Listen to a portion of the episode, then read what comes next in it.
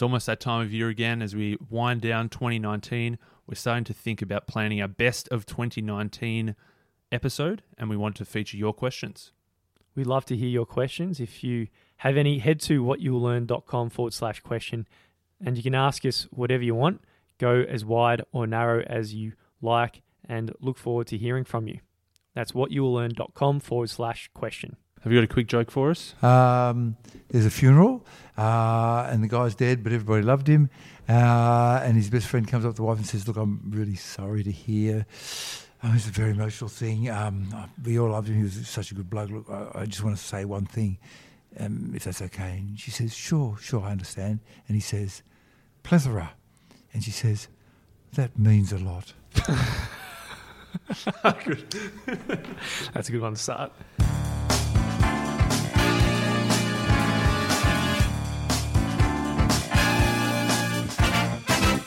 Welcome back to What You Will Learn. My name is Adam Ashton. And my name is Adam Jones. We just took the pilgrimage to see the great man, Dr. Carl. Dr. Carl's got his brand new book, Dr. Carl's Random Road Trip Through Science. This episode was a bit of a random road trip as well. We took a few snippets from this book and went on a wild ride. And mate, true to form, true to what happened the last two times we did this as well, you fucked something up. And What did I fuck up this time? This time you forgot our... headphone recording equipment. The first thing Dr. Carl walked in, he said, "Where's the headphones?" And I'd say, "Adam Jones forgot." Yeah. 3 out of 3. Anyway, we're good. It's a random road trip, and his book's actually very, very innovative in true Dr. Carl fashion. If you download the augmented reality app and shine it over the book, it has a 3D augmented reality popping out of Dr. Carl rising through the ashes and starting to talk to you. It's quite amazing stuff. So I do recommend going out there and getting the book and the augmented reality just for that reason only. Time for the big, great man, Dr. Carl.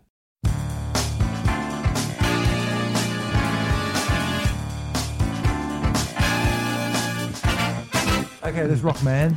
All right. Well, Dr. Carl, thanks for having us again. This is actually our third pilgrimage to see you. Oh, I'm not worthy, Dr. Adam, but thank you so much. You're awfully kind. You got a brand new book, Dr. Carl's Random Road Trip Through Science. It's a rather modest name, yes. Well, what's sort of guiding you? At the start of the book, we really enjoyed the ideas about curiosity, and that seems to be a big driving force for you. Yeah, asking questions, trying to understand the universe. Why are things this way rather than that way? Why is the sky blue instead of green? Why do things fall down instead of at a diagonal or a crossways or up? Why this way rather than that way? That's always bothered me. I like it. Well, we've got we want to talk about some of our favourite random little bits of science throughout the book. Yes, and one that it ties on to our first ever time we came and saw you almost exactly 2 years ago. Adam Jones here had quit coffee, and you said that wasn't the best idea. So he's back on coffee. But I saw in this book, I've converted to almond milk because I thought it was so healthy. Almonds are very nutritious, and I thought it was very good for me. But you said it's basically just water. It is surprising. Almonds, on one hand, have got all sorts of good micronutrients and a few macronutrients like the fats and the proteins and the carbohydrate. And when they turn it into a milk, M-Y-L-K, which has got nothing to do with an animal, but into a squashed up liquid, they lose most of the nutrients. What the heck is that all about?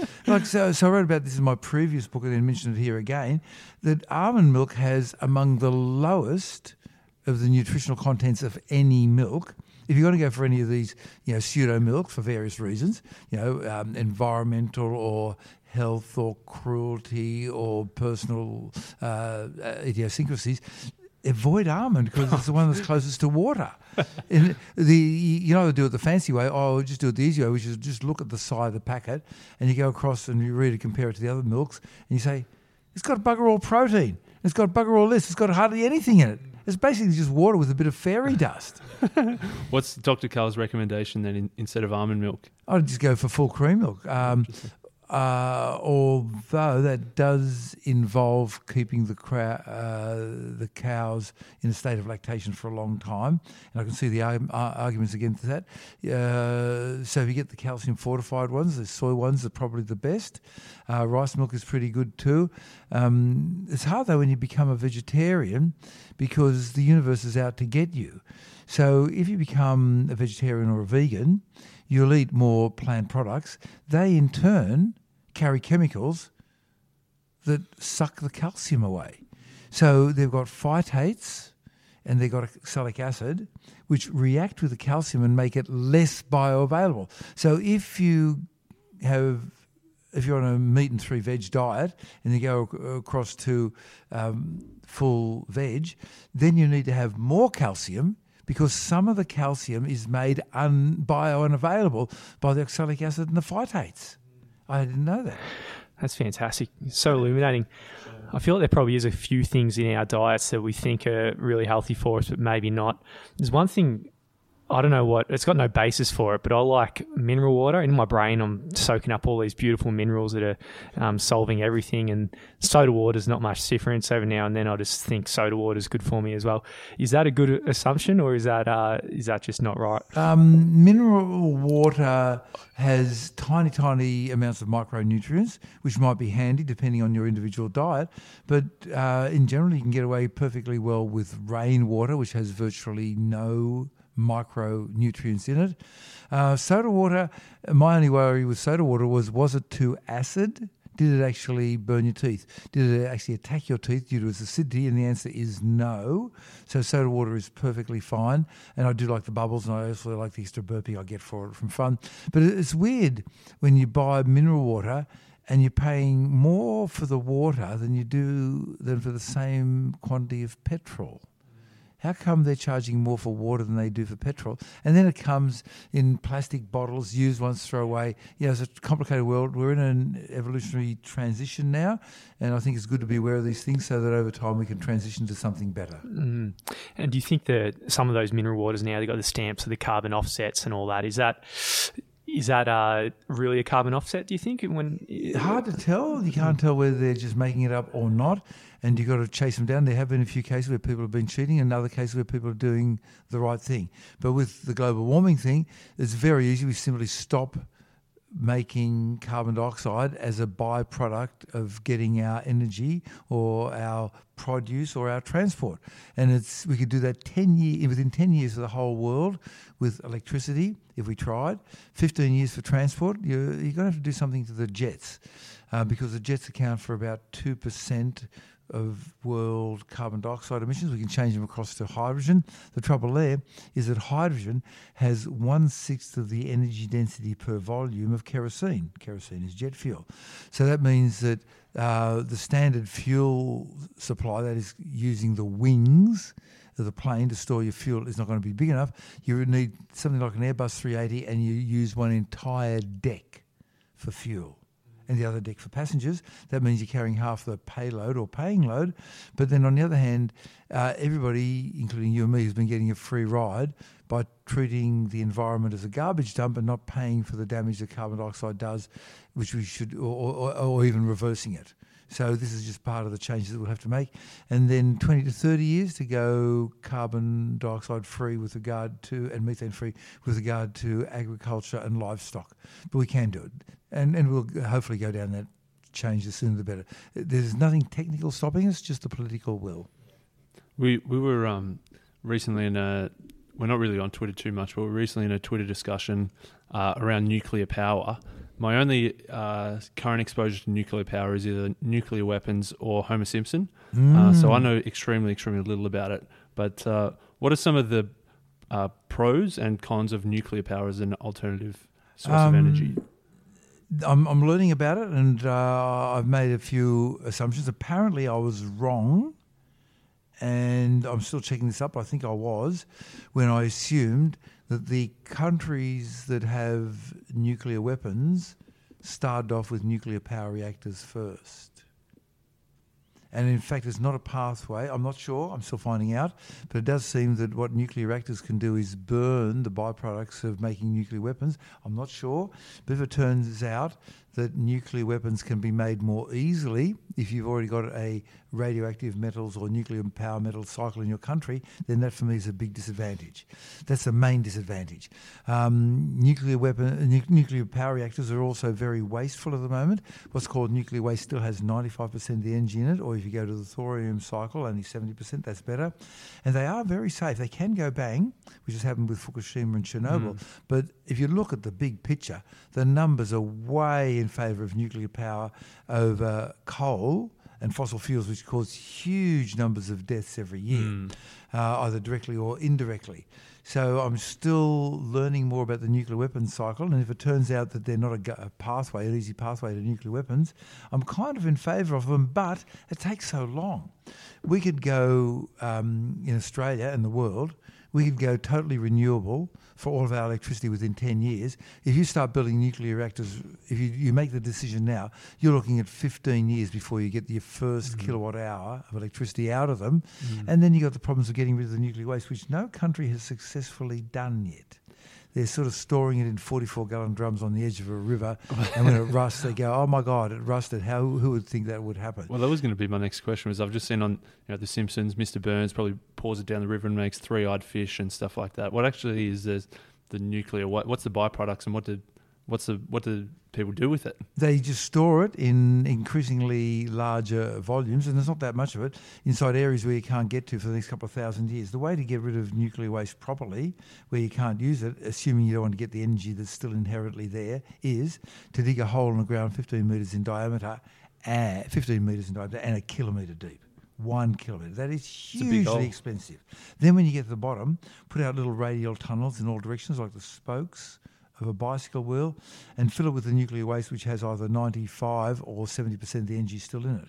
Concrete the last bit, come up 10 metres, concrete that, and then repeat until you get 0.5 kilometre underground. And then when you're 0.5 kilometre from the surface, fill it with a plug of concrete, 0.5 kilometre high, 15 metres in diameter. Hugely expensive, really safe, hugely expensive. Nobody has yet come up with a way of properly storing nuclear waste. They leave it till the next generation, the next political cycle. But that's the amount of area needed is not that much to sort of hive off for the next couple of thousand years, although we haven't done the proper thing for hiving it off for the next couple of thousand years. So we've been taking the short term. But certainly the deaths associated with nuclear power are much less than those with fossil fuels, and your renewables will do everything we want anyway, rock solid. Yeah. And that was a whole lot of concrete you were just talking about. And once we solve the energy problem, that's around materials and using concrete. I think concrete's 8% of the world's greenhouse gas emissions. And we can fix that too. But then we're running out of sand. So the world's tallest building, the Burj Khalifa, was built out of Australian sand. Because they got the wrong sort of sand over there in the Middle East. Yeah. It's sand in the desert. And if you think about the sand in the desert, it gets moved around, it gets pushed by the wind. And so you've got light pressure at high speed, and that's exactly the right recipe for giving you really smooth, well-rounded sand grains, which are wrong for construction. Yeah. What you want is rough, bumpy ones, which is what you get in the marine sand on the ocean floor, where it's been ground up a bit but not too much. And when Dubai, when they built their Palm Island and all the other islands out of sand, they used up all their marine sand. So even they got deserts full of stuff, it's not the right stuff for construction, so they had to build out of Australian sand. We are at risk of running out of sand for construction. So we've got to be more careful about the future. Yeah, that's going to be a big deal. Moving back to your book, one thing... My fine book, which is augmented reality and full colour. Tell you what, that augmented reality thing, we've never seen it on any books. We're a podcast that reviews books.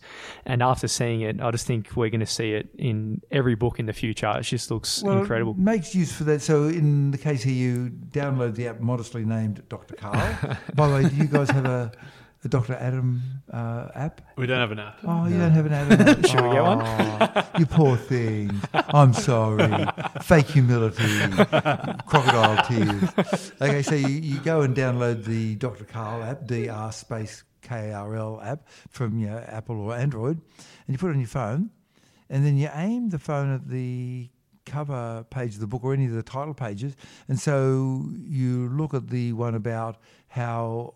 In October 31, Halloween 2015, the human race nearly got wiped out by an asteroid. It was a big one, 600 metres in diameter, and if it had impacted the Earth, it would have killed between 10 and 70% of the human race.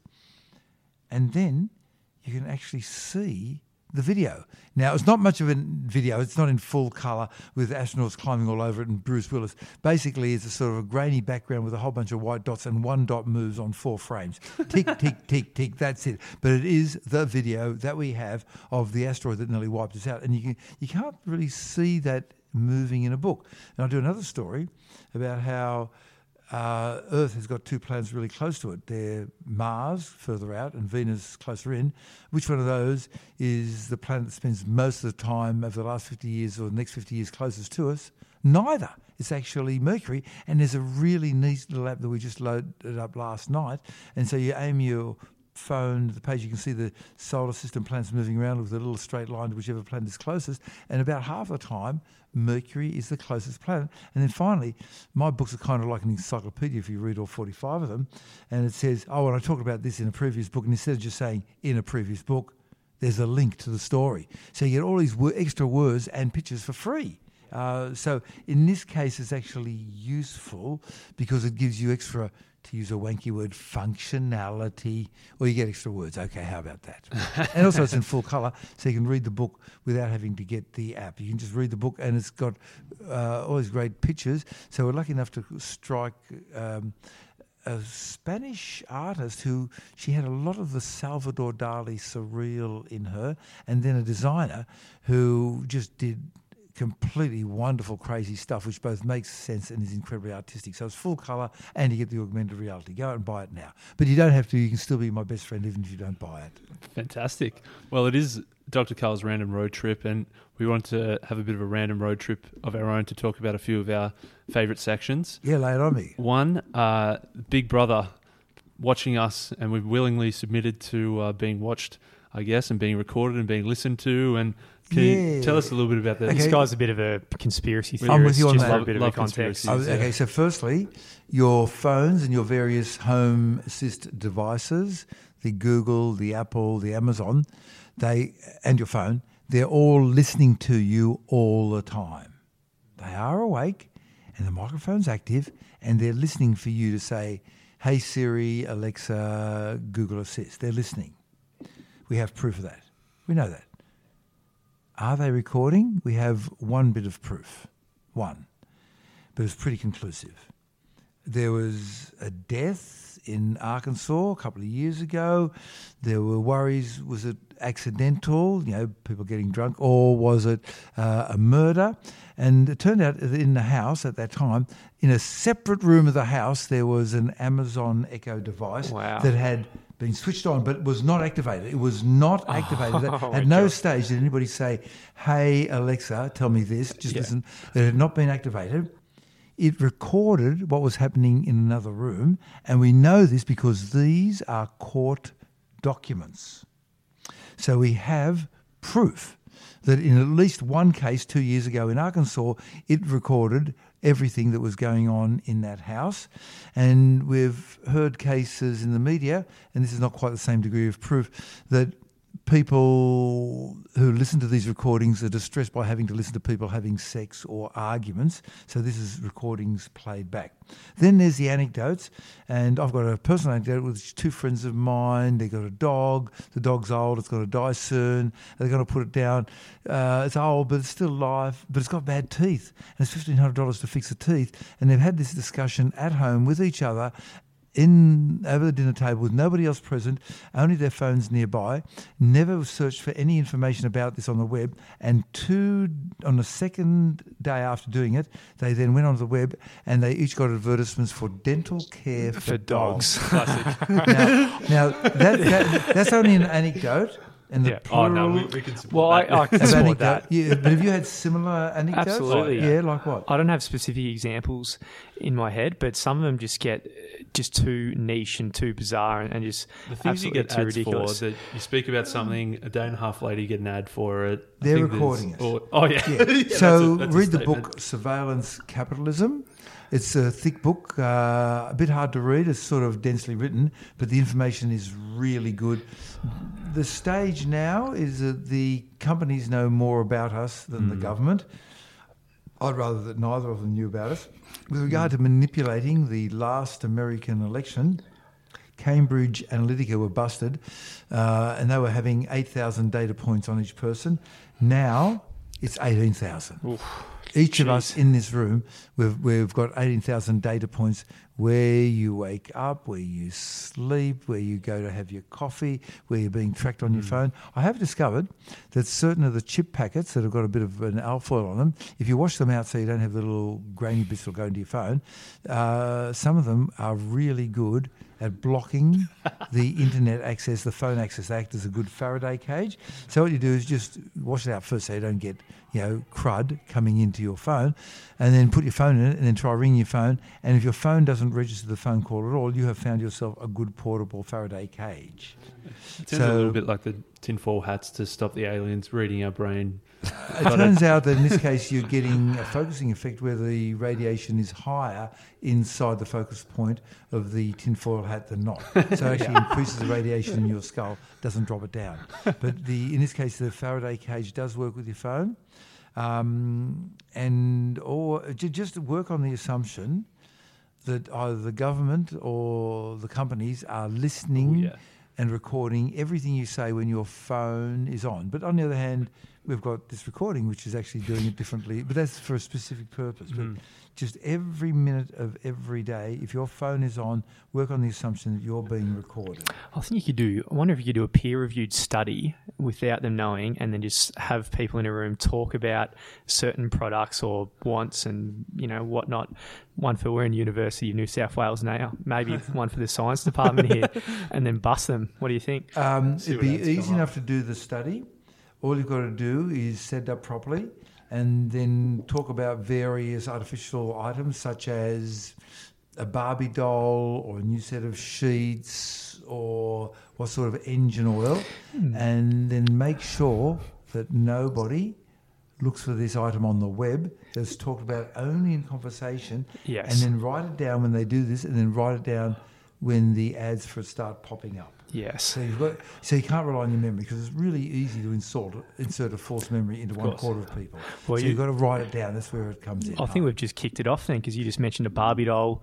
There's going to be three devices around here, and we'll get back to you if we get any Barbie doll advertisements. We've got to talk about it for 2 days like my friends did. Yes. With the dog who was both old and going to die soon but also in need of dental surgery. And on the third day, they started getting the ads for dental surgery for dogs. So you want to talk about something fairly specific. Yeah. In fact, might use that one as the trigger and just have pairs of people doing it. It'd be an interesting study to do. Yeah. That's so funny. Well, let's go to another random stop on this random road trip. Genetic mutations. I know I've got a similar variation to you. Yeah, what's yours? I'm missing one of my two teeth here, so I've only got five. It's probably tough to show for the podcast. See there? Are these the incisors or the... Yeah, this one on this side. Oh, the canines. The canine I've got. Yeah.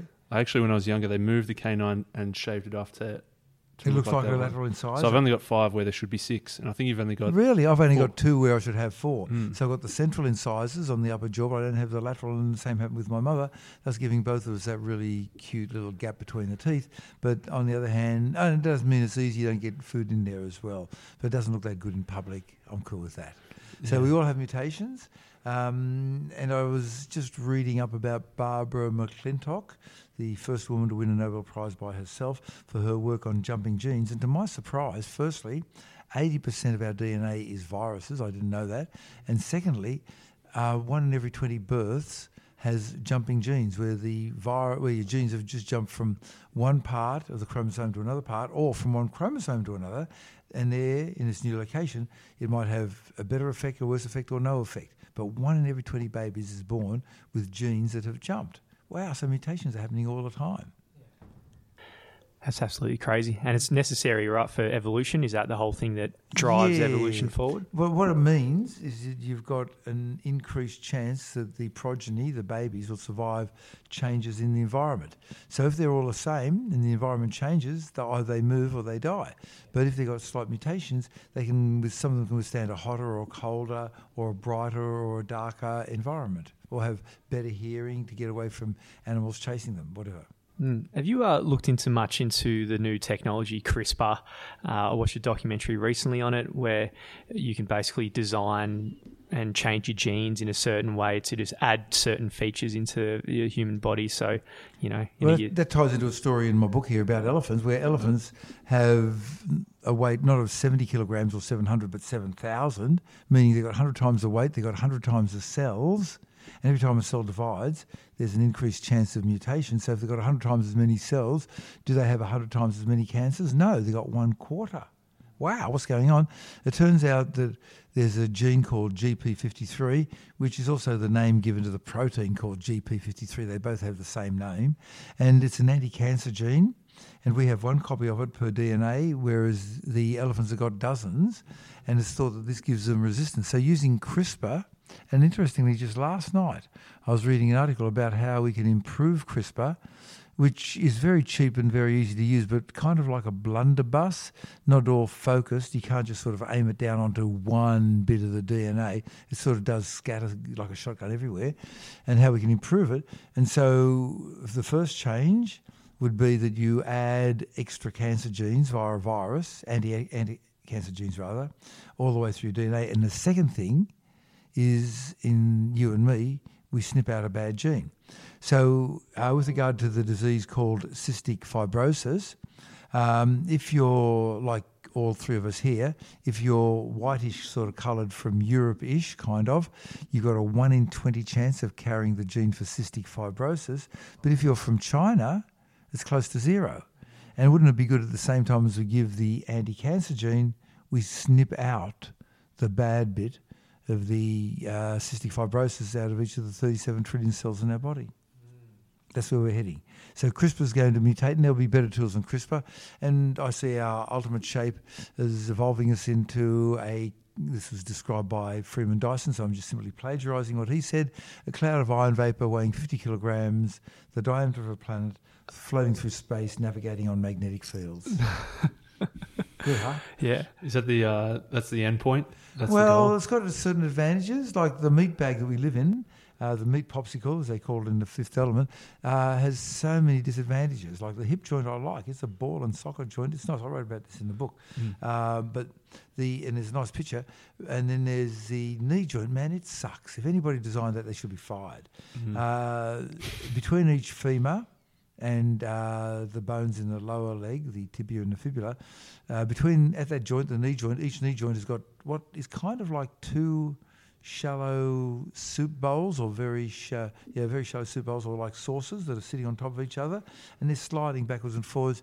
And, mate, there's no inherent structural integrity like a ball and socket joint. It's bloody held together by stupid gaffer tape at the left and the right and the front and the back, and even some coming down the middle, including the terrible ACL or anterior cruciate ligament. So if, for example, you're watching Australia's most popular sport, which is? AFL. We're from Melbourne, Dr. Carl. Wrong. You set us up with that one. Yeah. Boo the patriarchy, man. What's your favourite? No, Australia's most watched sport. Cricket? No, cricket. No. Tennis. No. Yeah. Women's netball. Ah, you have not been enlightened, man. You is not yet woke, man.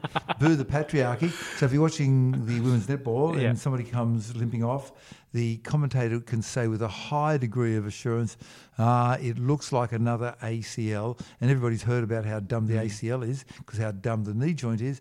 And so therefore they immediately say, the anterior cruciate ligament, a terrible thing, we're sorry, et cetera, et cetera. But the point is that our body has got so many problems in it, and it doesn't matter because evolution doesn't have to be perfect, just good enough. What are I enjoyed that chapter as well. What are some of the other big faults in human design, or some easy fixes you reckon? A good example is the MGF. If you're not familiar with that car, it has a boot, and the boot has a drain hole in it. And being British, the drain hole is not at the lowest point in the boot. That's the British being idiosyncratic. It's about 10 centimetres from the bottom. So you drive around with a little swimming pool in your boot before it begins to drain. Yeah, right? So I think I see where you're going with that. In the same way, the drain point for some of your sinuses in your head is not at the lowest point. It's at the top. You don't want the drain point at the top. You want it at the bottom. Come on, God. Yeah. Do a better job. Bloody God. Come on, you can do a better job. So evolution is just good enough. So if you're 24 years and 364 days old, you're pretty well bulletproof and you can go out for the weekend and consume your own weight in drugs and take enough ice to stop the next ice, the next global warming bout, and then you stay out for 3 weeks and you turn up the next Monday and people are saying, oh, you're looking good, Adam, how's the weekend? Yeah, great. But if you're 25 years and 1 day old, you can stay up late to watch Late Line on ABC till 9:30 and they say, man, what did you do last night? You look like crap. Dr. Carl, I've got a confession to make, actually. We did a stand-up comedy course for the podcast. We read a book about comedy and then did a stand-up comedy course. I actually stole some of that material for my routine. Good. That was the only good part of his routine. Remember, don't let anybody's work evade your eyes, so plagiarise. Yes. I had one good gag. I don't know how it's going to drop now, but no, I won't go there. Shall I go there? Oh, yeah. Well, I don't know. See how it goes. I've had a really tough week, you know. I found out my grandfather's got Alzheimer's. I had a really tough week, you know. I found out my grandma. No, that was I didn't like that one. It was an introductory gag, and I don't think I did it properly. But we'll move on from that. That wasn't bad, yeah. Okay, I'll give you a hint there. Okay, so I want you to say.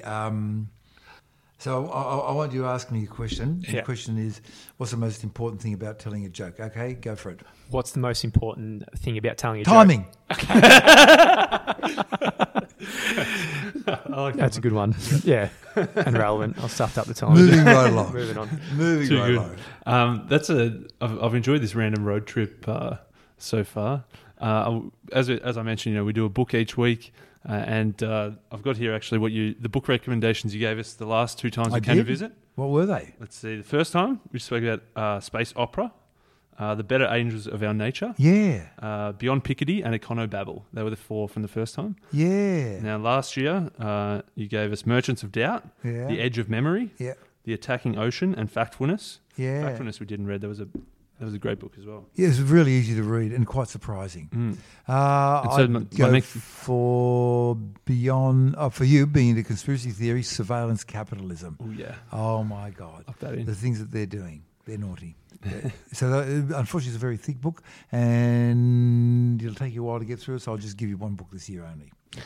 I've got a related question. How do you go about researching into these such random things? Like I wouldn't even know where the hell to start, or even like know what question to ask before you dive into one of these new topics? Well, I read my way through the scientific literature and I find weird stuff and I think, wow, that's weird, and I try and develop it up, and sometimes the story grows into something good, so it's got its own life, and sometimes it doesn't. And about one-third of the time I get it from commercial radio stations ringing me up with questions. Which of course. I used to foolishly, arrogantly in fact, think, oh, that's pretty crappy, but then suddenly it's got depth and it attracts the human brain and the interest. So there was one story somebody reading about, what's this about people being disgusted by holes? You know, trypophobia it's called, because I think Nokia had come out with a new phone that had not just one camera on the back or two, but 7 holes on the back. And then they said, oh, there's this disease called trypophobia. And I thought, oh, this is a lot of crap. And I started reading about it and I realised they were right and I was wrong. Do you guys ever have trypophobia where you get the feeling of disquiet or unease? You see a whole bunch of little holes together? I saw that photo in the book and it didn't look, it wasn't enjoyable to look at, but it was nowhere near the trypophobia levels. Right. When I give lectures, I ask for show of hands, and roughly maybe 1% to 2% of the people have a real disquiet and have to close their eyes and look away. And there's an evolutionary advantage to it, which is that if you look at all of the deaths that happened on Earth between 1000 AD and 2000 AD, roughly half were caused by smallpox, and they've got all these little pox or marks, holes on their skin marks. Mm-hmm. And so if you're a kind person like me, you come up and say, oh, what happened to you, you poor thing? Next thing you're dead from smallpox. Whereas a person who gets disgusted goes, I'm getting out of here, and they don't get infected and they live. Yeah. So it has an evolution. And I got that from some radio station ringing up about it, and I thought, that was not such a good idea. And I was wrong. They were right. So everybody's got something good in them. Absolutely. Well, thank you so much, Dr. Carl. If people want to find out more about your book, they can obviously go and download the app we're speaking about. Is the book's in all good bookstores. I see all your books. Even those with questionable moral values, even besides the good ones as well. Yeah, good ones, bad ones. And where else can people find more Dr. Carl? Just go to drcarl.com. putting up more stuff all the time, and hopefully I'll try and get up all of my Antarctic slides and videos. I'm going down for the fifth time in a little while, and so I've got to get all my footage and pictures up there so people can just enjoy them and take them and pass them off as their own. Awesome, fantastic. Thank you so much. Thank you very much, Dr. Adam and Dr. Adam. Thank you so much.